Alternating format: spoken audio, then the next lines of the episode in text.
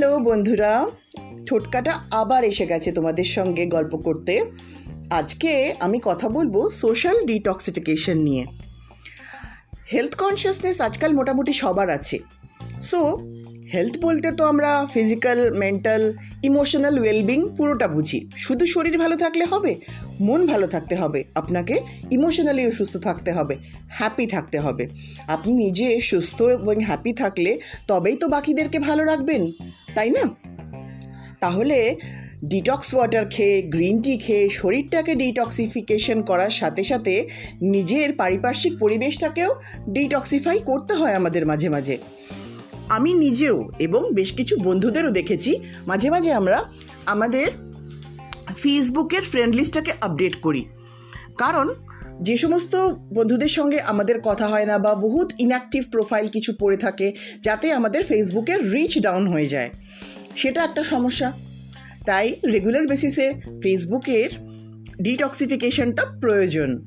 এটা একটা কারণ রিচ ডাউনটাকে প্রিভেন্ট করা। আরেকটা হচ্ছে যে, কোনোভাবে নেগেটিভ মানুষরা যেন আপনার মাধ্যমে, আপনার মধ্যে কোনো রকম নেগেটিভিটি ভরে না দিতে পারে। কারণ যারা নেগেটিভ তারা কোনোদিনই অন্যকে পজিটিভ হতে দেখতে পারে না। সেই জন্য আমি কিন্তু এটা একবারও বলছি না যে কোনো নেগেটিভ মানুষ বা কেউ খারাপ আছে, কেউ দুঃখে আছে, এদের মধ্যে গুলিয়ে ফেলতে। নেগেটিভ মানুষ একটা আলাদা ক্যাটাগরি দুঃখী মানুষ একটা আলাদা ক্যাটাগরি ডিস্ট্রেসড মানুষ একটা আলাদা ক্যাটাগরি সো ডিস্ট্রেসড এবং দুঃখীদেরকে অবশ্যই হেল্প করা উচিত।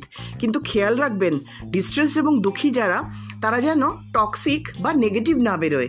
কারণ তারা আপনার হেল্প নিয়ে নিজের লাইফের প্রবলেমগুলো সলভ তো করে নেবে। কিন্তু নিজের যাবতীয় টক্সিনসগুলো বা নেগেটিভিটিগুলো আপনার মধ্যে ভরে দেওয়ার চেষ্টা করবে।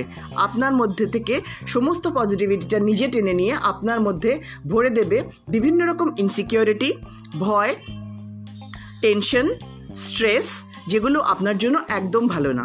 তো আপনি মানুষের ভালো করতে অবশ্যই যাবেন। কিন্তু দেখে নেবেন, অপাত্রে দান করছেন না তো।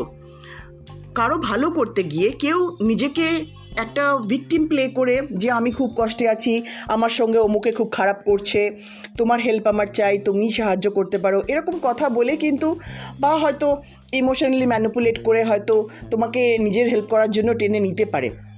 তুমি হয়তো হেল্প করলেও তাকে।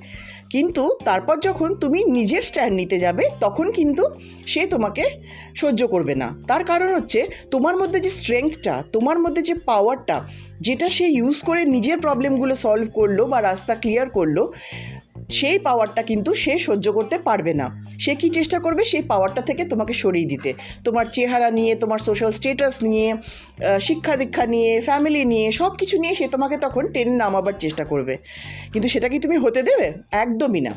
সাথে সাথে সে মানুষকে জীবন থেকে বের করো। আর যখনই কোনো চ্যাপ্টার ক্লোজ করবে জাস্ট ক্লোজ করে বেরিয়ে চলে এসো। আর ফিরে তাকিও না।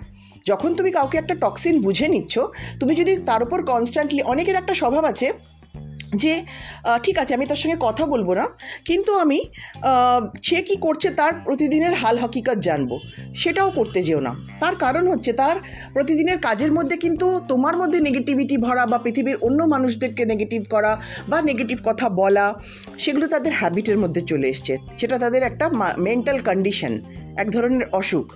তো সেই জিনিস থেকে বাঁচতে গেলে সবার আগে সে মানুষকে কমপ্লিটলি নিজের চোখের সামনে থেকে নিজের সার্কেল থেকে দূরে করতে হবে। কমপ্লিটলি ব্লক করতে হবে। কোনো দরকার নেই, সে কি করছে তার হাল হকিকত জানার। কারণ তোমাকে তোমাকে নিজেকে ভালোভাবে বাঁচতে হবে, সুন্দরভাবে বাঁচতে হবে। একটি সুন্দর জীবন তুমি, তোমার, তুমি ডিজার্ভ করো। সো এইভাবে আমরা সোশ্যাল সার্কেলকে ডিটক্সিফাই করতে পারি। ঝগড়া করার কোনো প্রয়োজন নেই। নিজেকে সরিয়ে নাও অ্যালুফ করে নাও। নিজেকে বিজি করে নাও। নিজের সমস্ত পছন্দের কাজের মধ্যে। দেখবে জীবন অনেক সুন্দর হয়ে যাবে। খুব ডিফিকাল্ট কি? সোশ্যাল ডিটক্সিফিকেশন আমার তো মনে হলো না। তোমাদের মতামত অবশ্যই আমায় জানিও কমেন্টসের মাধ্যমে। আজকে আসি সাইনিং অফ বাই